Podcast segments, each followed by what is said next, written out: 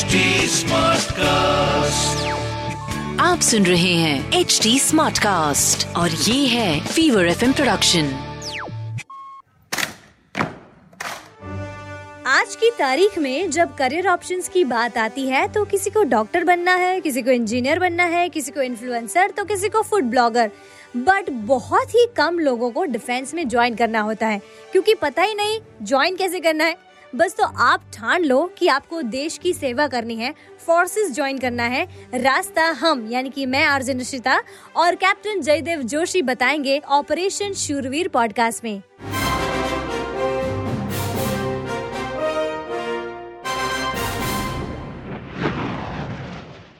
जय हिंद और स्वागत है आपका ऑपरेशन शूरवीर पॉडकास्ट के 5th एपिसोड में। इस एपिसोड में हम आपको बताने वाले हैं कि जब भी हम आर्मी के लिए एग्जाम देते हैं, नेवी के लिए एग्जाम देते हैं या फिर एयरफोर्स के लिए कोई भी एग्जाम के लिए प्रैप भी करते हैं तो क्या करना चाहिए। जैसे हमें पता है, वैसे मैं अपनी बात करती हूँ, मुझे पता है जहाँ तक, तो हम लोग 10th के एग्जाम या 12th के एग्जाम या फिर कॉलेज के एग्जाम के लिए अगले दिन ही प्रिपेयर करते हैं। तो क्या हम डिफेंस फोर्स ज्वाइन करें तो ऐसे एग्जाम प्रिपेयर करेंगे तो चलेगा? क्या क्या प्रिपेयर करना होता है, क्या इम्पोर्टेंट मटेरियल हमें मिलता है या नहीं, या फिर हमें क्या क्या पढ़ना पड़ता है, इन सारी चीज़ों के जो जवाब है हमें देने के लिए हमारे साथ जुड़ चुके हैं कैप्टन जयदेव जोशी। लेकिन उनके साथ हम बात करें उससे पहले मैं आपको बता दूं कि इस एपिसोड में आपको वो तमाम जानकारी मिलेगी जहां पे अगर आप घबराए हुए हैं कि डिफेंस फोर्स में जाने के लिए मुझे CDS का एग्ज़ाम कैसे क्रैक करना होगा या फिर मुझे SSB इंटरव्यू करना है तो उसके पहले जो एग्ज़ाम्स होते हैं, एंट्रेंस एग्ज़ाम्स, वो मैं कैसे क्लियर कर पाऊँगी या कर पाऊँगी। UPSC के लिए मुझे अगर प्रैप करना है तो उसमें डिफेंस फोर्स में जाने के लिए मुझे क्या क्या इंपॉर्टेंट चीज़ें पढ़नी पड़ेंगी, ये सारी जो चीज़ें हैं आपको इस एपिसोड में पता चलेंगी। Captain Jaidev Joshi is with us. Sir, सबसे पहले तो आपका स्वागत है, जय हिंद। थैंक यू निशिता, जय हिंद टू यू। सर, अब आज के एपिसोड में मैं एक नॉर्मल इंसान बन के आपसे बात करूं कि मुझे कुछ पता ही नहीं है कि एग्ज़ाम में मुझे क्या प्रेप करना है। जैसे कि हम लोग है ना लास्ट मिनट प्रिपरेशन वाले बच्चे होते हैं कि अब मुझे डिफेंस ज्वाइन करना है, मुझे डेट मिल गई, अच्छा एग्ज़ाम को अभी 3 महीने बाकी है ना तो मैं बाद में पढ़ लूँगी, फिर अभी 2 महीने बाकी है तो मैं बाद में पढ़ लूँगी, 1 महीना बाकी है बाद में पढ़ लूँगी, और फिर जब सिर्फ अगला दिन आता है एग्ज़ाम का और तब हम किताबें खोलते हैं और एकदम ज़ॉम्बी की तरह पूरी रात पढ़ते हैं, and then we give exams और वहाँ पे भी चीटिंग वगैरह ये वो होता है। लेकिन डिफेंस फोर्स में जब हम एग्ज़ाम देने के लिए जाते हैं तो वहाँ का माहौल कैसा होता है? निशिता, डिफेंस का एग्ज़ाम है तो माहौल तो डिफेंस जैसा ही होता है। और कंडक्ट भी, जो ये CDS एग्ज़ाम है वो UPSC करता है। तो UPSC is known for the creditability that they have. वो CDS का पेपर सेट करना हो, उसकी सीक्रेसी हो, उसका the sequencing of the questions, आपको आंसर किस तरीके से करने हैं उसका तरीका, इन सारी चीज़ों को अगर देखा जाए तो एकदम state of the art and very fine and nicely planned, designed and executed ऐसी एक प्रोसीजर है। सो मे बी ये लास्ट मिनट वाली पढ़ाई वाला काम नहीं चलेगा।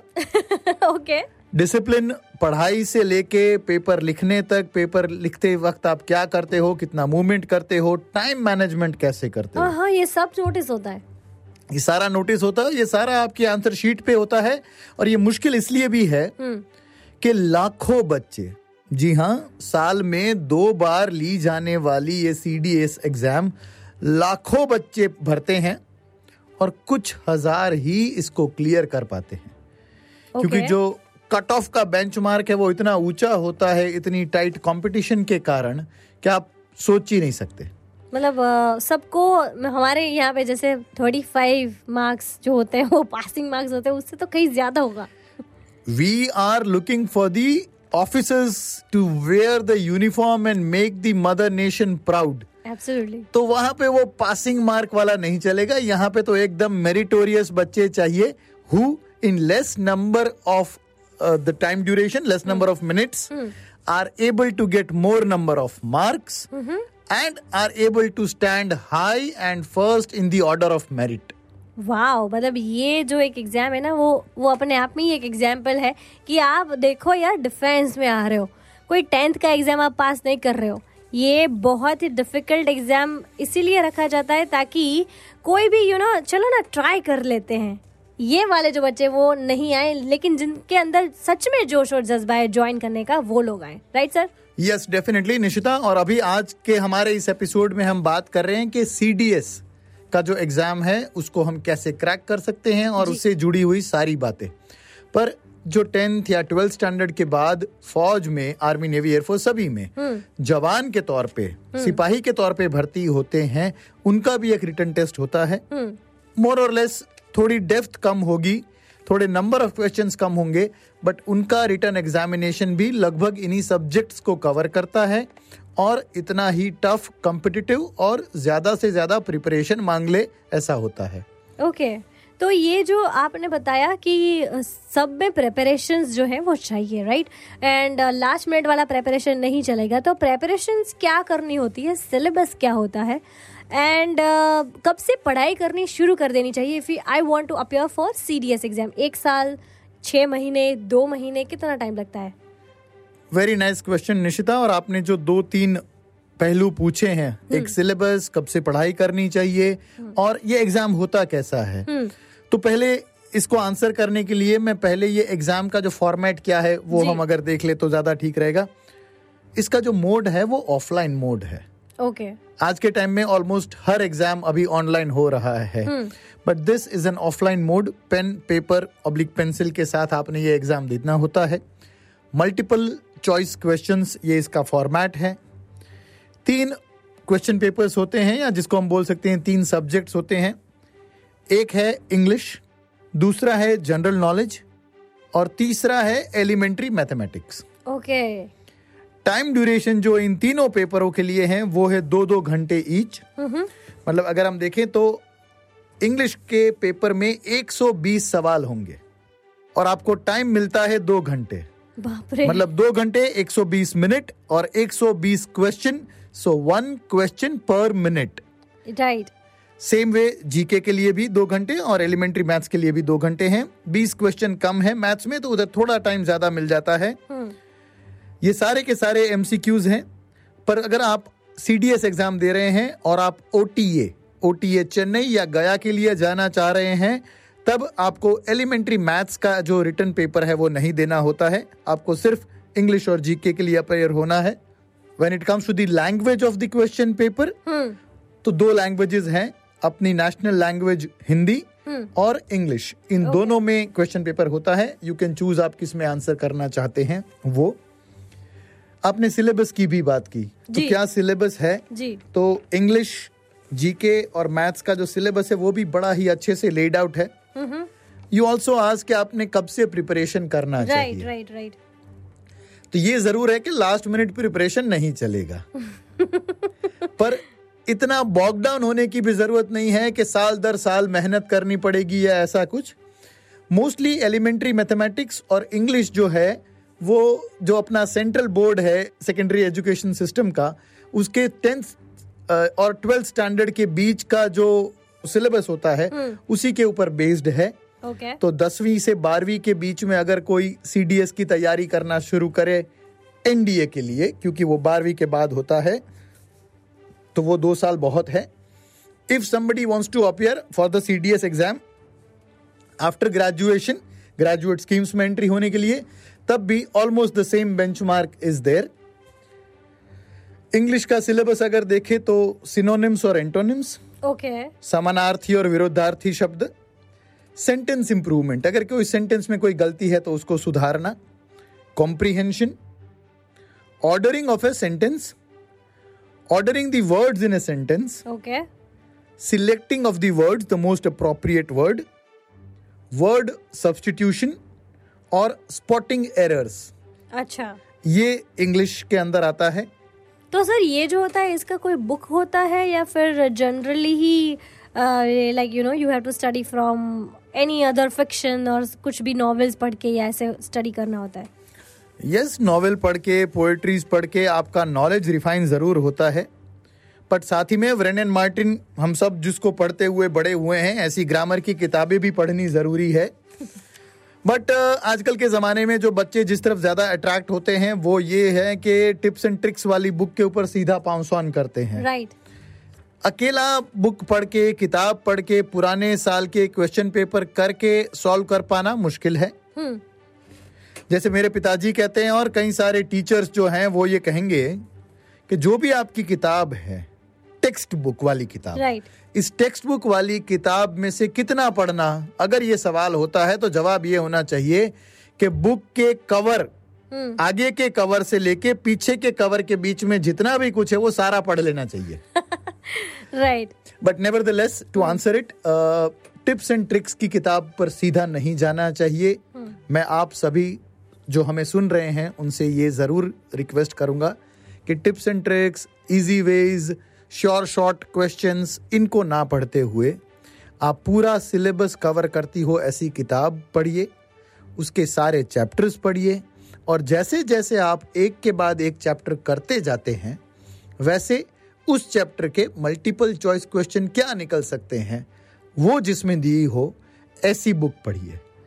जब ये फाउंडेशन बन जाता है उसके बाद उसको बुक बोले या कलेक्शन ऑफ क्वेश्चन पेपर्स बोले, ऐसे कलेक्शन ऑफ क्वेश्चन पेपर जो पुराने साल के क्वेश्चन पेपर हो उनको अटेम्प्ट करना, this is the best way of preparation which I would suggest. Right, तो मतलब हमें बहुत कुछ रेफर करना है बट ऐसे मगअप या कुछ नहीं करना है। You just have to study, you have to understand, you have to learn. और यू नो जो रट्टू पोपट जो भी होते हैं यू नो एग्जाम में कि हम तो सब कुछ याद कर सकते हैं, उनके लिए ये बहुत डिफिकल्ट हो सकता है। डेफिनेटली इसलिए डिफिकल्ट हो सकता है क्योंकि जब हम रट्टा मारते हैं तो हम पूरा रट्टा मारते हैं, बिना सोचे रट्टा मारते हैं, और कभी कभी वो स्पिरिट को जगाने के लिए हम वो रट्टा मार वाले फिल्मी गाने सुनने लगते हैं और फिर दिमाग कहीं और ही चला जाता है। जब रट्टा मारते हैं तो बहुत सारा हमारे दिमाग में होता है, बट यहाँ पे आपको इतना बड़ा लिखना नहीं है, इतना लंबा लिखना नहीं है। 4 मल्टीपल चॉइस ऑलरेडी आपको दिए हैं, उसमें से एक को आपने पिकअप करना है, और ये भी है कि जब आप ये पिकअप करते हो तो ऑलमोस्ट एक क्वेश्चन के लिए आपके पास 1 मिनट है। यस, 1 मिनट में आपको फटाफट खत्म करना है। सर ये केबीसी जैसा लग रहा है। केबीसी जैसा लग रहा है बट केबीसी में एक चीज नहीं होती है वो है नेगेटिव मार्किंग। राइट, इसमें नेगेटिव मार्किंग भी है। केबीसी में आपको फोन फ्रेंड, लाइफ लाइन्स मिलती है, यहाँ कोई लाइफ लाइन नहीं है। अगर आप यहाँ पे एक भी गलती करते हैं तो नेगेटिव मार्किंग स्टार्ट हो जाता है। 4 नेगेटिव मार्क मतलब आपका एक भी जो आपने सही किया है उसके मार्क आप लूज कर दोगे। बाप रे, मतलब ये दिमाग जो चलाना है वो चलाना ही है, बिना दिमाग चलाए आप ये एग्जाम दे ही नहीं सकते, आप रट्टा मार के एग्जाम दे ही नहीं सकते। हाँ, और ज्यादा सोच विचार करने वाले, पढ़ाकू, डाउटफुल, अपने दिल में डाउट क्रिएट करने वाले लड़के भी नहीं चाहिए। 1 मिनट में फर्स्ट आइडिया जो आता है, फर्स्ट थॉट को रिस्पेक्ट करते हुए आंसर करें, that is more required. Right, and decision maker, you know ये सही है, you fast decision maker and focused basically. Yes yes, अब आगे बात करें तो इस सिलेबस में, जैसे आपने इंग्लिश के सिलेबस के बारे में बात की, अब जनरल नॉलेज के बारे में बात करें क्योंकि अम्ब्रेला बहुत बड़ी है जनरल नॉलेज की, तो इसमें करंट अफेयर्स आएंगे, बॉलीवुड आएगा, क्या आएगा? Very very nice question you asked Nishita. बड़े सारे हमारे डिफेंस सर्विसेज के एग्जाम के एस्पिरेंट्स ये गलती कर बैठते हैं कि वो जनरल नॉलेज को जनरल अवेयरनेस के साथ कंपेयर कर लेते हैं और जनरल अवेयरनेस के साथ साथ उसको करंट अफेयर्स के साथ साथ भी कंपेयर कर लेते हैं। राइट, अब करंट अफेयर्स जो है वो पिछले 3 महीने 6 महीने का आपको पूछा जाएगा क्योंकि 1-1.5 महीने पहले तो पेपर सेट हो जाता है। Right. करीब 1 महीने पहले। राइट, तो 3 things are very different. General knowledge अलग है, जनरल अवेयरनेस अलग है, और करंट अफेयर्स तो एकदम ही अलग है। तो ये गलती नहीं होनी चाहिए। जीके का जो सिलेबस है, जनरल नॉलेज के सिलेबस के अंदर करंट एंड जनरल अवेयरनेस अपने आप आ जाता है। It's one of the subjects और one of the chapters of the entire thing. इसके अलावा जीके में economics, politics, history, geography, biology, physics, sociology, awards, various awards, Nobel award, Bharat Ratna, ये सारे awards, sports and various books and their authors. अच्छा, ये syllabus है GK का, awareness भी है और इसमें you know there some current affairs question also which are almost a month, exam के 1 मंथ प्रायर तक का जो भी करंट अफेयर हुआ है उसके क्वेश्चंस आ सकते हैं। सर जैसे अगर मुझे प्रिपरेशन करनी है किसी एग्जाम के लिए, सपोज सीडीएस के एग्जाम के लिए प्रिपरेशन करनी है, तो अगर मैं स्टेशनरी में जाके मैं पूछूंगी कि मैं कौन सी बुक खरीदूँ, तो व्हाट शुड आई आस्क कि मुझे आर्मी के प्रिपरेशन के लिए एक बुक खरीदनी है तो मुझे वो बुक दीजिए, तो मुझे क्या देंगे, what should I buy? There are many many books available and there are various publications, बड़े सारे जाने पहचाने पब्लिकेशंस है।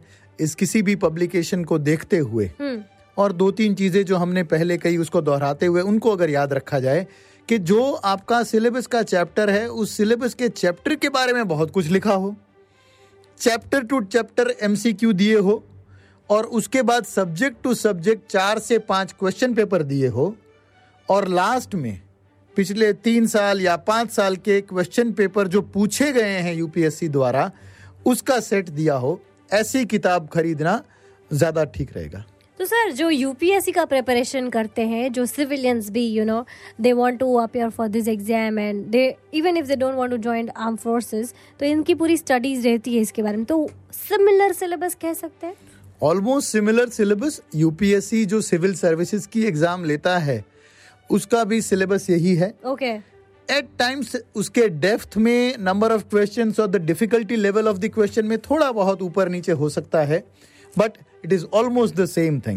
So it can also be a very good idea, जो चीज़ के ऊपर आपने पॉइंट आउट किया है कि जो यूपीएससी सिविल सर्विसेज की एग्ज़ाम का प्रिपरेशन कर रहा है वैसे अपने फ्रेंड के साथ बैठ के यूपीएससी की ही सीडीएस एग्ज़ाम का प्रिपरेशन करना, that can be more helpful. Absolutely, और ये दोनों साथ में भी पढ़ेंगे तो आइडियाज़ एंड कॉन्वर्जेशंस में भी किसी को पता चलेगा कि मेरा इतना प्रिपरेशन हुआ है, दूसरे को पता चलेगा कि मेरा इतना प्रिपरेशन बाकी है, मुझे ये पढ़ना चाहिए, मुझे वो पढ़ना चाहिए।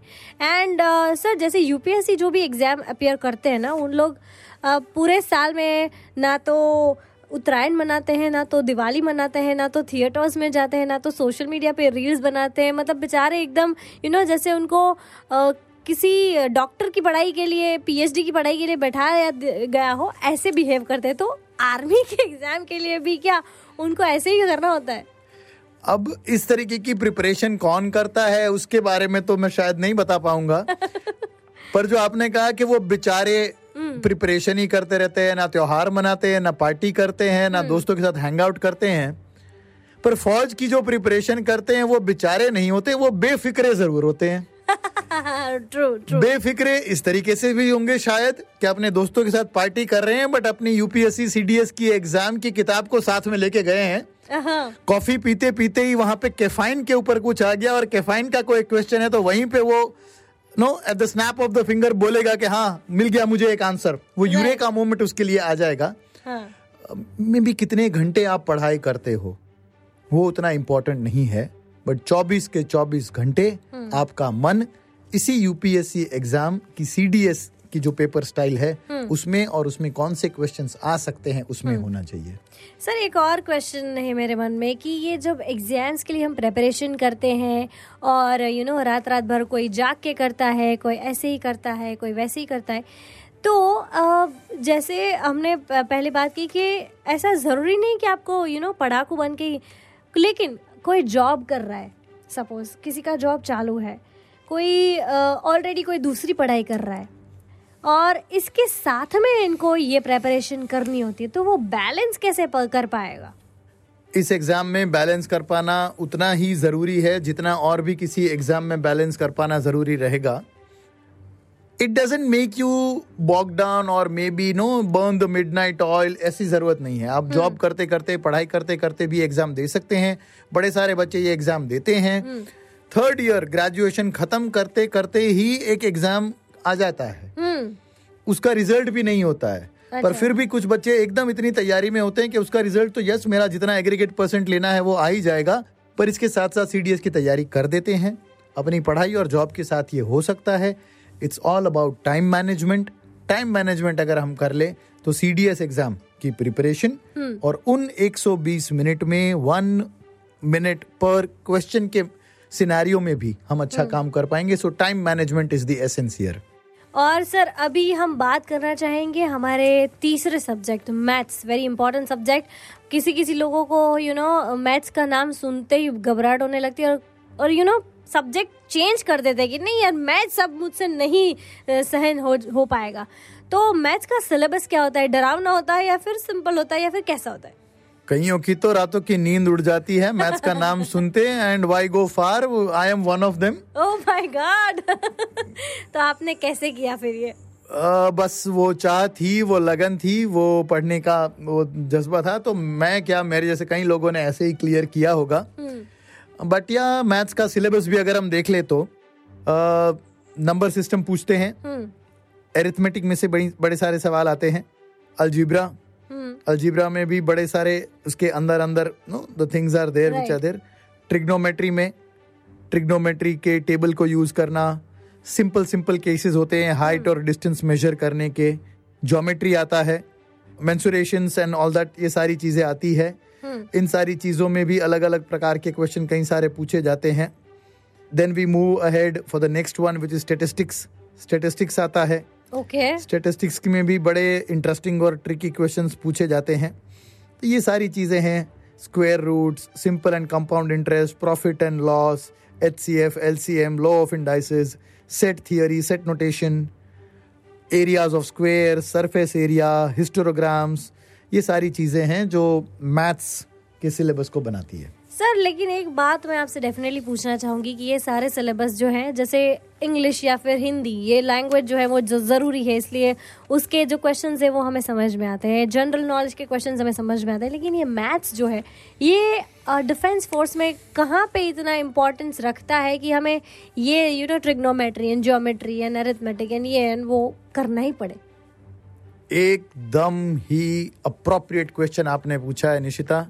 ऑपरेशन शूरवीर जो करता है वो यही करता है कि जो भी डाउट्स है, जो भी ऐसी चीजें हैं जिसको हम फौज में जब तैयारी करते हैं तो ऐसी गुंडियां हैं है ना, ऐसे गूगली क्वेश्चंस हैं कि जिनको मदद करता है आंसर करने में। यही काम है ऑपरेशन शूरवीर पॉडकास्ट का। मैथ्स में इतने इंटरेस्टिंग क्वेश्चंस हैं और ये इंटरेस्ट बरकरार रखने के लिए इनफ है। पर आपका सवाल जायज है कि मैथ्स कहाँ काम आता है। फौज जानी जाती है स्प्लिट सेकंड डिसीजंस लेने के लिए, and also as it is said के the man is as good as no the machine that is handling, और it is the man behind the machine. फौज में यह भी कहा जाता है कि it is the man behind the machine who matters. Now अगर वो मशीन में बड़े सारे डायल्स लगे हुए हैं, बड़े सारे स्केल्स लगे हुए हैं, राइट, बीट आर्टिलरी गन, एक आर्मर्ड टैंक या फिर कोई और आर्मी एयर डिफेंस का कोई गन, ऐसी चीजें आर्मी में, नेवी में भी है, एयरफोर्स में भी है। अगर इन सब डायल्स, इन सब मैथमेटिकल इंस्ट्रूमेंट्स, इन सब मेजरमेंट के इंस्ट्रूमेंट्स के साथ काम करना है और स्प्लिट सेकंड डिसीजन लेना है तो मैथ्स के ऊपर एकदम मजबूत पकड़ और कमांड जरूरी है। And that is why the importance of maths even when is going into the army. यहाँ पे ये कहना भी बहुत जरूरी है कि लक्ष्य मूवी में जब ऋतिक रोशन गाता है कि मैं ऐसा क्यों हूँ, मैं ऐसा क्यों हूँ, तो पढ़ाई से भागने के लिए भी मैं ऐसा क्यों हूँ, ऐसा डाउट अपने पे रखने वाले बड़े सारे बच्चे ये सोचते हैं कि फौज में चले जाते हैं, बस गन उठानी है, गन चलानी है, यही करना होगा। बट उनके लिए बहुत बड़ा शॉक होता है जब वहाँ पे भी जाके पढ़ाई करनी पड़ती है। टेक इट फ्रॉम मी कि जब मैं भागता था मैथ्स से, आर्टिलरी में जाता हूँ और ट्रिग्नोमेट्री के सारे फंडे जिनको अवॉइड करते करते भी अगर मैं शायद मैथ्स में या 12th स्टैंडर्ड में या स्टेटिस्टिक्स को आंसर करते करते फर्स्ट क्लास ले लेता, वहाँ पे कोई भागने का एस्केप डोर नहीं है। आपकी गन को अगर फायर करना है तो ट्रिग्नोमेट्री के सारे फंडे आपको प्रैक्टिकली भी आने चाहिए। Absolutely, very well said sir. और इसी के साथ मैं आपसे ये भी पूछना चाहूँगी और बताना चाहूँगी, इनफैक्ट हमारे ऑपरेशन शूरवीर पॉडकास्ट के जो भी अभी जो सुन रहे हैं, कि इन एग्ज़ाम को क्रैक करने के लिए हमें कुछ इम्पॉर्टेंट टिप्स चाहिए।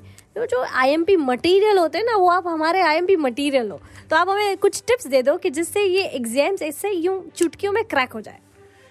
बिल्कुल जरूर देंगे। और फौज भी कई बार ये करती है, we call it the PCK। Okay, PCK को बोलते हैं कि प्रीवियस कोर्स नॉलेज। ओके, हम में से कोई जब चालू सर्विस में भी कोई एक कोर्स करके आता है और अगला कोई कोर्स करने जाने वाला होता है तो उसको पूछ लेता है कि बता भाई क्या आता है। तो वो प्रीवियस कोर्स का नॉलेज बहुत मदद करता है। यहाँ पे आपको मदद करेगा प्रीवियस कोर्स के या प्रीवियस क्वेश्चन पेपर्स, वो आपको देख लेने चाहिए। उससे आपको पेपर स्टाइल का आइडिया आएगा, कितने क्वेश्चंस किस डेप्थ के आते हैं वो जरूरी है जी। जब प्रिपरेशन करते हैं तो one must make a plan. अब वो दिन का प्लान हो सकता है, सब्जेक्ट टू सब्जेक्ट प्लान हो सकता है, एंड चैप्टर टू चैप्टर भी प्लान हो सकता है, वो करना जरूरी है। राइट, सिलेबस को असिमुलेट करना।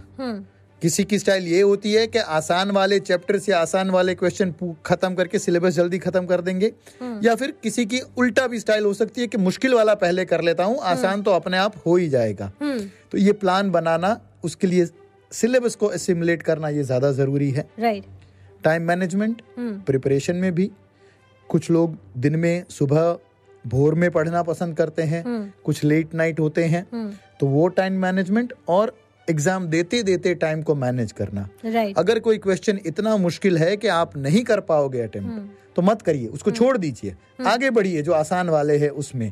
किसी एक के ऊपर स्टक अप रह के आप बाकी क्वेश्चन को दिए जाने वाला टाइम बिगाड़ नहीं सकते, वो जरूरी है। Practice practice and practice, that is the key. Even during the examination hall अगर आपको टाइम बच जाता है, कुछ क्वेश्चंस आप आंसर नहीं कर पाए हो, तो उसको गलत मत आंसर करिए, क्योंकि वहाँ पे नेगेटिव मार्किंग है।